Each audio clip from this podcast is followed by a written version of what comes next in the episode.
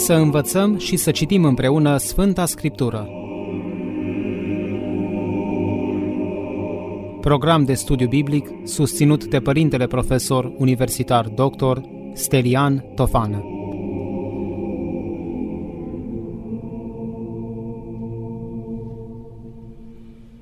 Dragi ascultători ai postului de Radio Renașterea, continuăm programul nostru biblic. Tema pe care o vom aborda în seara aceasta este taina Sfântului Botez, o întrebare, botezăm adulți sau copii? Ce ne spune Biblia? Aceasta este tema pe care o vom aborda în seara aceasta și acum instituirea botezului creștin. Când a fost instituit botezul creștin? Un lucru foarte important pe care trebuie să-l știm. Toți creștinii trebuie să știe acest lucru, iar aceste texte biblice la care vom face referire, bine să vi le notați, să le subliniați în Bibliile dumneavoastră și la ele să reflectați mai mult. Aceasta este lecția noastră de studiu biblic. Acest lucru se întâmplă în fiecare săptămână în alte biserici, din alte culte creștine. Dar încet, încet, se va institui acest program biblic, sigur, sub o altă formă și în bisericile noastre, deja cel puțin în două protopopiate, am accentuat acest lucru și am spus preoților ce pot să facă din ceea ce facem noi aici.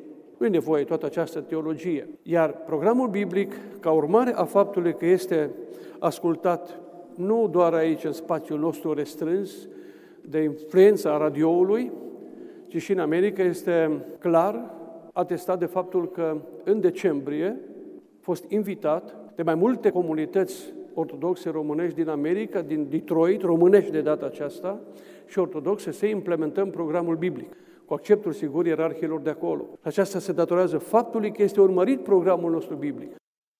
Botezul creștin. A fost instituit de către Mântuitorul Hristos, semnul exclamării. Sau punct. Dar desigur, acum ne întrebăm când. Când a fost instituit de Mântuitorul Hristos? Răspunsul și atenție la acest răspuns, nu cam ce găsim în cărți, este următorul. Nu știm. Și acum, pentru mulți care au mai și studiat teologia, de cei care știu ceva mai mult decât nivelul, să zicem, prim de referință la Scriptură, acum, ascultându-mă, vor fi surprinși. Pentru că ei au niște texte pe care le-au învățat și eu le-am învățat, de instituirea botezului, din dogmatica, și se cheamă manualul. Nu. Acele texte nu se referă la instituirea botezului. Deci e nevoie de o revizuire, sigur, a, și a dogmaticii noastre. A fost instituit de Mântuitorul când nu știm. Dar ce știm noi vom vedea acum. Fac o pauză de reflexie, pentru că pentru unii este un șoc acum. Și eu știu acum la cine mă refer. Haideți să vedem ce știm totuși legat de instituirea botezului. Nici într-un caz nu știm când a fost instituit, dar putem să deducem din textul biblic când a fost instituit. Și acum, în Ioan 3, 26, 28, e foarte importantă această pericopă biblică, iată despre ce este vorba. Citim textul, dar am să vă spun înainte. Ucenicii lui Ioan Botezătorul era cam spre sfârșitul activității lui. Vin într-o zi la Ioan foarte contrariați și spun, învățătorule, Rabi, tu ai făcut o mărturisire importantă despre acela pe care tu l-ai botezat. Ai spus că este mielul lui Dumnezeu. Uite, vrem să spunem ceva. Suntem contrariați. Acela botează ca și tine. Și toți se duc la el. Scolte cuvinte? Toți să rămâi singur. Și noi o să rămânem singuri cu tine. Toți se duc la acela. Iată, el botează. Toți se duc acolo. Și atunci Ioan Botezătorul le spune așa. Haideți să vedem textul și am să vă explic câteva lucruri. Și au venit la Ioan și i-au zis, Ioan 3, 26, 28, Rabi, acela care era cu tine dincolo de Iordan și despre care tu ai mărturisit, ce v-am spus înainte, găsim acea mărturisire în capitolul 1 din Ioan. Iată că botează și toți se duc la el. Ori fi fost supărați ucenicii lui Ioan Botezător. Și poate că aveau dreptate. Erau în jurul lui, Ioan Botezătorul crease o adevărată mișcare națională în Israel. Niciun profet n-a creat ce a creat Ioan Botezătorul. Și erau supărați, își vedeau popularitatea și a lor, rațiunea lor, mai bine zis, amenințată și popularitatea dascălurilor lor la fel diminuată. Erau supărați. Și atunci Ioan Botezătorul a spus, eu citesc numai câteva versete din cuvintele lui Ioan Botezătorul, pentru că pe noi ne interesează altceva acum. Ioan a răspuns zicând, un om nu poate să ia nimic dacă nu i s-a dat din cer. Voi înși vă îmi sunteți martori că am zis, nu eu sunt Hristosul, ci sunt trimis înaintea Lui. Ce trebuie să înțelegem de aici? E faptul că probabil o parte dintre ucenicii lui Ioan Botezătorul credeau că El este Mesia. Vis-a-vis de, să spunem așa, succesul pe care Ioan Botezătorul l-a avut. Amintiți-vă, consemnează acest lucru evanghelistul Luca, că veneau oameni din aproape toate categoriile sociale, militari, vameși, bogați, săraci, farisei. Și toți spuneau o întrebare, ce să facem? Îl întrebau pe Ioan Botezătorul. Cu alte cuvinte, ce spuneau lui Ioan? Așa nu se mai poate. Vis-a-vis de ceea ce tu spui învățătorule și vis-a-vis de ceea ce facem noi, am ajuns la concluzia că ceea ce facem noi nu mai poate să continue. Adică viața pe care noi o ducem, reflectată în ceea ce tu ceri învățătorule, nu mai poate să fie continuată așa. Și atunci te întrebăm, ce să facem? Și amintiți-vă că Ioan Botezătorul are răspuns pentru fiecare. Când am vorbit despre Ioan Botezătorul, am insistat, amintiți-vă, asupra acestui lucru, Ioan arătând că fiecare categorie socială de acolo avea rațiunea ei de a fi, vă amintiți? N-a spus Ioan Botezătorul, voi vame și care ne deptățiți pe atâția, nu mai trebuie să existați. Voi militari, soldații, nu trebuie să mai existați. Dar la fiecare a spus ce să facă ca să schimbe rațiunea de a fi a propriei lui instituții. Oamenii le-a spus să nu ia mai mult, militarul le-a spus ostașilor să nu ne dreptățească pe nimeni și să nu dea mărturie mincinoasă. Și atunci ei au rațiune de a fi. Ei trebuie să existe în popor, dar schimbându-și atitudinea. Și atunci asta spune Ioan Botezătorul. Nu sunt eu Mesia și v-am spus vouă Probabil le-a spus de mai multe ori. Iată ce s-a întâmplat. Iisus nu a botezat. Deci ucenicii spun, iată, toți se duc la El pentru că El botează. Și afirmația este, Iisus nu a botezat. Și lucrul acesta îl știm din Evanghelia după Ioan, capitolul 4, versetul 1-3. Adică ce știm de aici? Ioan Evanghelistul ține să precizeze adevărul pe care trebuiau să știe ucenicii lui Ioan Botezătorul și mulți dintre cei care mai erau încă ucenicii lui Ioan Botezătorul mult timp practicând botezul lui Ioan. Și atunci, la sfârșit de secolul I, Ioan se simte obligat oarecum să precizeze un lucru, și anume că Isus n-a botezat. Și iată ce spune el. Deci când a cunoscut Isus că fariseii auziseră că el face și botează, deci fariseii, mai mulți ucenici decât Ioan, deși Iisus însuși nu boteza, spune Ioan Evanghelistul, ci botezau ucenicii lui. Observați? Uitați-vă, scrie clar. Iisus însuși nu boteza, ci ucenicii săi. A părăsit Iudeea și s-a dus din nou în Galileea. Așadar, Iisus nu a botezat, ci ucenicii lui au botezat. Nu cu botezul lui Ioan, cum este important, ci cu botezul creștin instituit de Isus, dar nu știm când. Adică ce trebuie să înțelegem?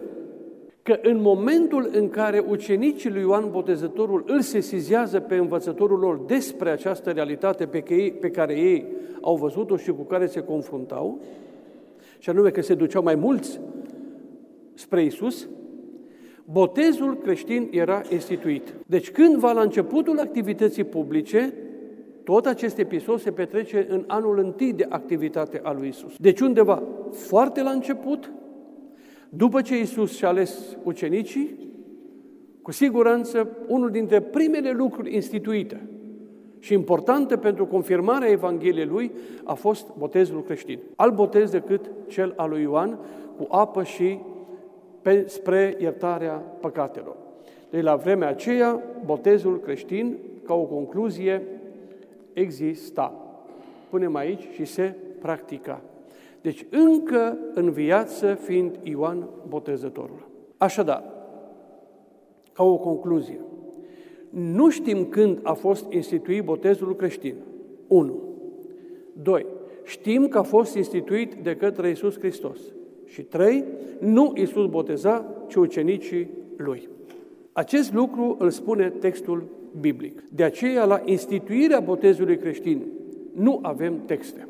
Și acum, poate, până acum am învățat. Diferența dintre botezul lui Ioan și al lui Isus. Și acolo, în Galileea, nu știm unde exact, Mântuitorul le spune așa ucenicilor, mergeți în toată lumea și învățați. Avem acolo, în limba greacă, verbul matitevo, care nu semnează numai a învăța, ci și a face ucenici. Îi spune, mergeți la toate neamurile.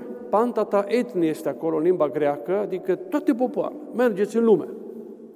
Învățați și faceți ucenici. Ambele sensuri ale verbului respectiv. Și ce să facă mai departe?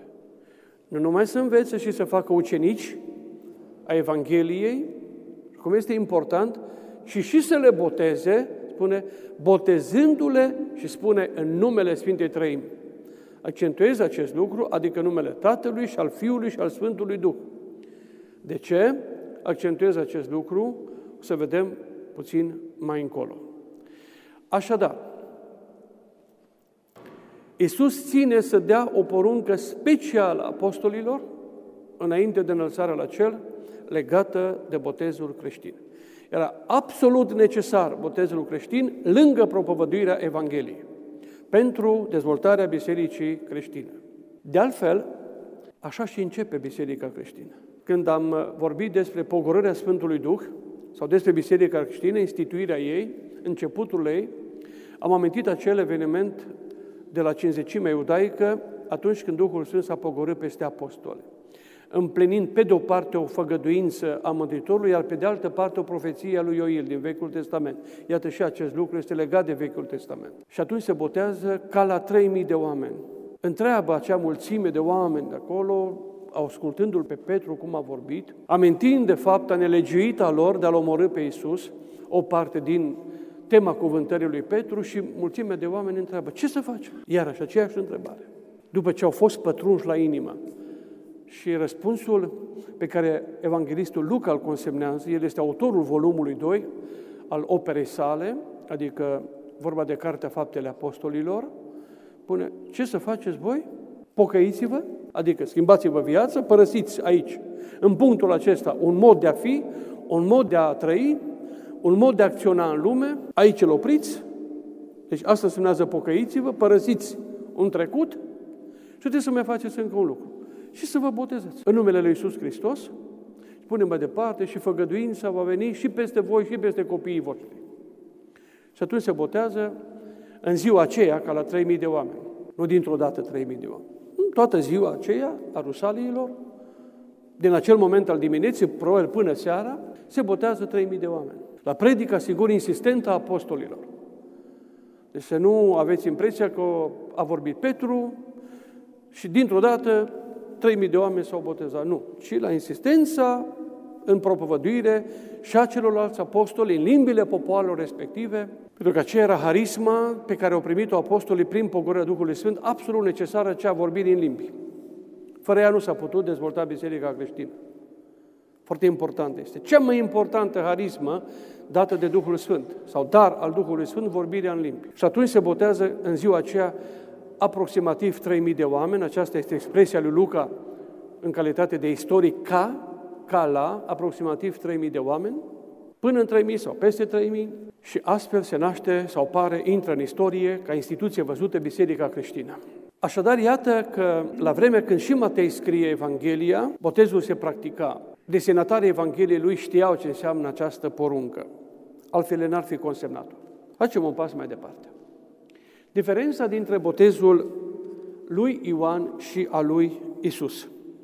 Să vedem de ce trebuie să accentuăm această idee. Pentru că a existat o confuzie care a durat încă mult timp după moartea lui Ioan Botezătorul, vis-a-vis de botezul cu care trebuie să se boteze un adept al Evangheliei lui Isus. Dar nu numai pentru această rațiune am să amintesc acest lucru, și, ci și pentru alta. Și iată, despre ce este vorba. Ioan boteza cu apă. Și spunem acolo un botez al pocăinței. Ce însemna aceasta? Adică însoțit de mărturisirea păcatelor. Oamenii își mărturiseau păcatele și săvârșeau metanoia, adică pocăința. Schimbau viața. Din acel punct, viața lor decurgea altfel. Și ca semn al acestui început nou de viață, de părăsire a unui mod de a fi, urma ca pecete a acelui moment în care cineva s-a hotărât să schimbe viața, să pună început nou vieți, era botezul lui Ioan. Atât. Botezul lui Ioan numai atât era. Și nu mai mult. El era un semn, o pecete, o pecetluire a unei decizii umane. A unui moment în care cineva s-a decis să schimbe viața să părăsească trecutul și să îmbrățișeze un alt mod de a fi de viață. Cu toate că nu vorbim acum de creștinii, cei care ieșeau din apa botezului lui Ioan. Nu. În botezul lui Ioan, din apa botezului lui Ioan ieșeau vameși, ieșeau militari, ieșeau bogați, ieșeau săraci și așa mai departe, care poate nu au îmbrățișat Evanghelia lui Isus. De aceea, rețineți, din apa botezului lui Ioan, prorocul Domnului, botezătorul Domnului, înainte mergătorul Domnului, nu ieșeau creștini, adică membrii a trupului Iisus care este biserica. Deci botezul lui Ioan era doar un semn, o pecete care desăvârșea, să spunem așa, un moment în care cineva a hotărât să schimbe viața. Și ăsta a fost botezul lui Ioan. Și în Matei, capitolul 3, versetele 5-6, citim ceva important. Atunci au ieșit la el, adică la Ioan Botezătorul, Ierusalimul și toată Iudeea și toată împrejurimea Iordanului. Este exact ceea ce vă spuneam înainte, de acea mișcare națională pe care a produs-o Ioan Botezătorul. Evanghelistul nu se joacă cu cuvintele aici. Toată Iudeea, toată împrejurimea Iordanului venea, tot Ierusalimul. Sigur, înțelegând o bună parte din oameni, nu însemnează că toți acum veneau. Și uitați-vă ce spune mai departe Matei. Și se botezau de către el în râul Iordan, mărturisindu-și păcatele. Și mai departe, avem acum botezul lui Isus. Deci acesta a fost botezul lui Ioan Botezătorul, mărturisindu-și păcatele, schimbau viața, botezul venea ca o pecetluire a acestei decizii, acestui moment. Acesta a fost botezul lui Ioan. Dar botezul lui Isus a fost mai mult. Iată de ce. Isus a instituit un botez cu Duh Sfânt și cu foc. Isus n-a botezat, dar folosesc expresia aici pentru că Ioan Botezătorul a spus și consemnează evangeliștii acest lucru. Iată în Ioan 1.33 ce citim. Acolo se spune așa. E vorba de o mărturisire pe care o face Ioan Botezătorul. Tot înaintea ucenicilor lui, dar probabil și în fața unei delegații de la Ierusalim. Probabil. Atunci când, iarăși, mai mari poporului trimit o delegație la Ioan să-l întrebe acolo în pustie, cine ești tu? Ești tu Ilie? Ești unul din proroci? Pentru că ce faci tu nu este lucru omenesc. Și atunci Ioan spune nu. Păi nu sunt nici Ilie, nu sunt nici altul dintre proroci. Și delegația spune, păi dacă nu ești unul dintre aceștia, atunci de ce botezi? De ce faci acest lucru? Și Ioan spune, eu botez cu un botez al pocăinței. Dar vine după mine altcineva, care va face mai mult decât fac eu. Acela în mijlocul vostru. Și voi nu știți. Citiți Ioan capitolul 1, după prologul acela, după primele 18 versete. Și până la sfârșitul capitolului, numai despre Ioan Botezătorul este vorba. Începând cu versetul 19 până la finalul capitolului 1. Delegația de la Ierusalim, discuția lui Isus, discuția lui Ioan Botezătorul cu ucenicii despre Isus și prima vizită pe care o are Isus dintre ucenicii lui Ioan Botezătorul, care devin apoi apostol. Primele mărturisiri despre Isus Hristos, despre persoana lui Isus Hristos, din experiență personală. Citiți Ioan, capitolul 1, nu ne oprim acum, că noi am mai vorbit despre acest lucru. Când? Când am amintit în tema cine este Isus. Amintiți-vă cine este Isus? Ne spune doar Ioan Evanghelistul. Dar mergem mai departe. Și iată ce spune Ioan Botezătorul. Eu nu-l cunoșteam. Acum este foarte important. Dar cel ce m-a trimis să botez cu apă, acela mi-a zis, cel peste care vei vedea Duhul pogorându-se și rămânând peste el, acela este cel ce botează cu Duh Sfânt. De aceea am, am scris aici, Iisus boteza. Dar am explicat că el de fapt nu boteza. Acest text este foarte important. Pentru cei care poate n-ați fost uh, atunci în programul biblic sau nu l-ați urmărit, nu l-ați ascultat, amintesc ceva. De ce spune Ioan Botezătorul că nu-L cunoștea pe Isus? Când el l-a recunoscut pe Isus, vă amintiți? Când? Încă în pântecele mamei lui fiind. Când Luca consemnează, când momentul acela în care Fecioara Maria, însărcinată, remisindu-se în sângirile ei Fiului Dumnezeu ca om, repede pleacă la Elisabeta, la verișoara ei. Și când o, o salută, Maria, Elisabeta s-a umplut de Duh Sfânt. Ea nu știa nimica despre Maria. Maria știa despre Elisabeta, că i-a comunicat îngerul. Dar Elisabeta nu știa nimic despre Maria. Și în, atunci face acea mărturisire despre Maria, vă amintiți, am insistat asupra acestui lucru, și între altele spune, Luca a săltat pruncul de bucurie în pântecele meu. Eu am botezătorul în pântecele mamei lui, cu șase lume mai mare decât Isus, și Isus zămislit abia în pântecele Mariei.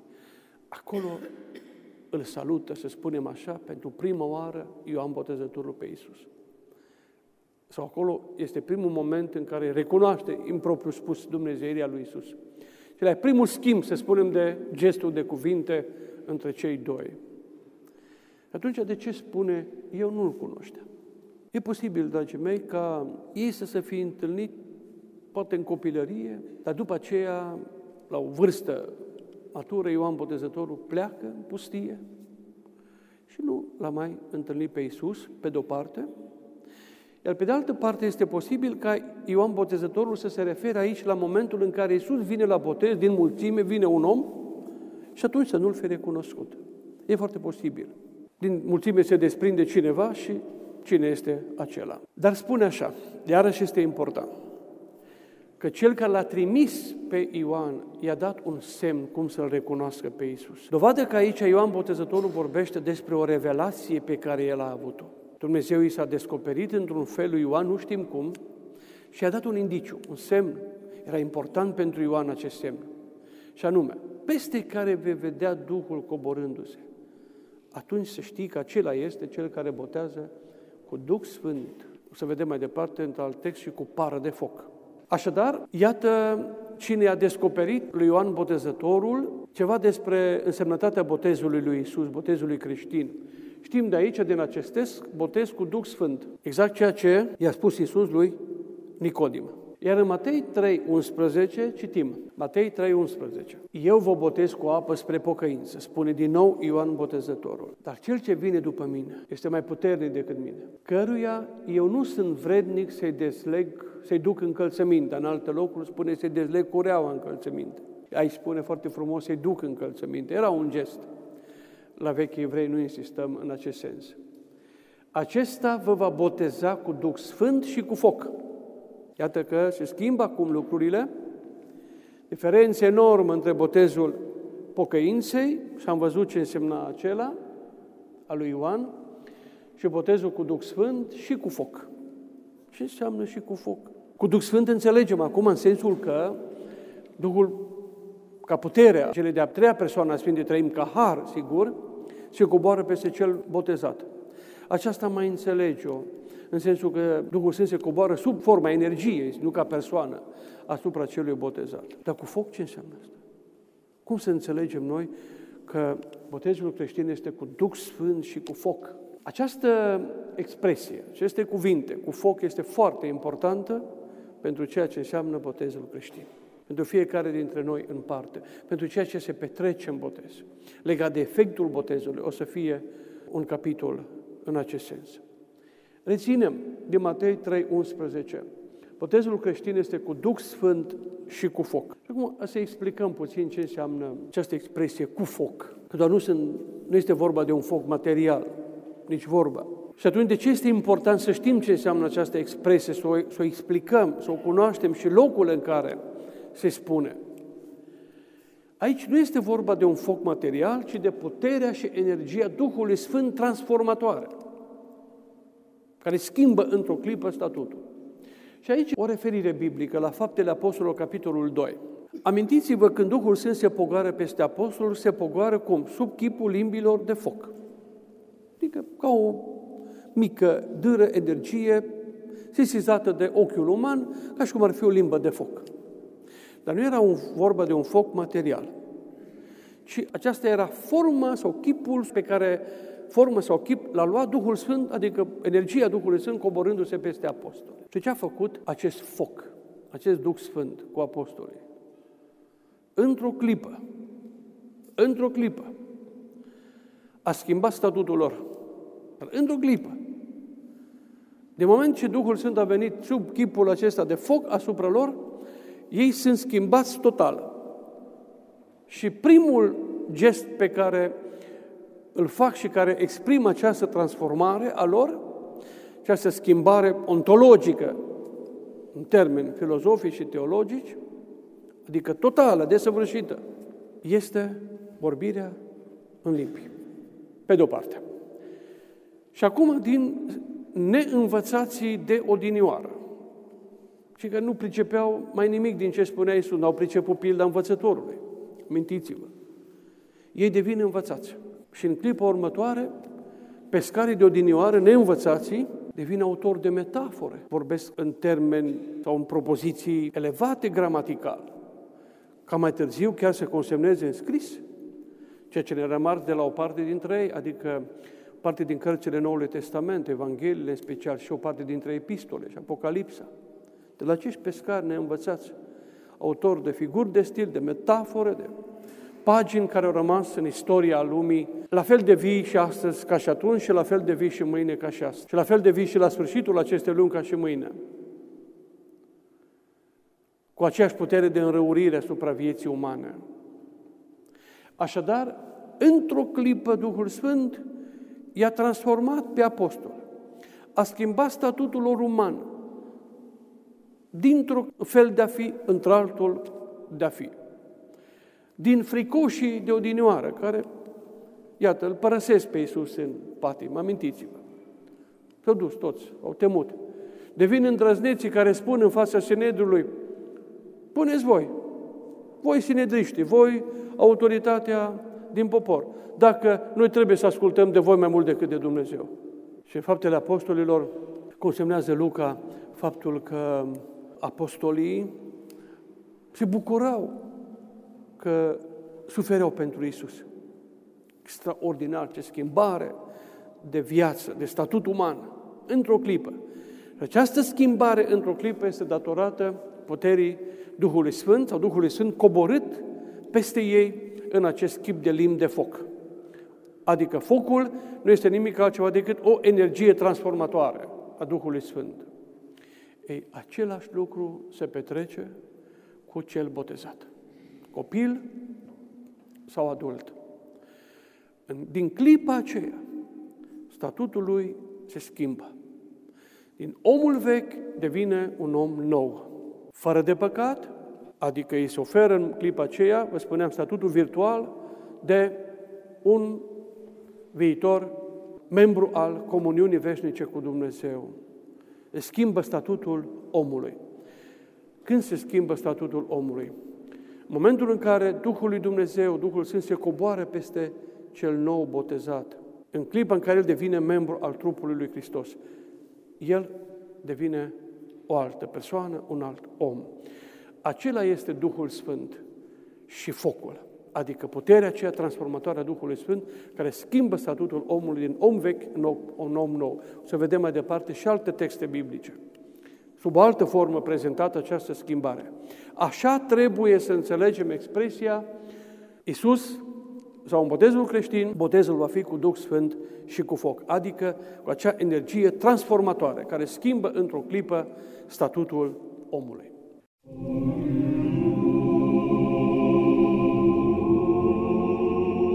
Să învățăm și să citim împreună Sfânta Scriptură. Program de studiu biblic susținut de Părintele Profesor Universitar Dr. Stelian Tofană.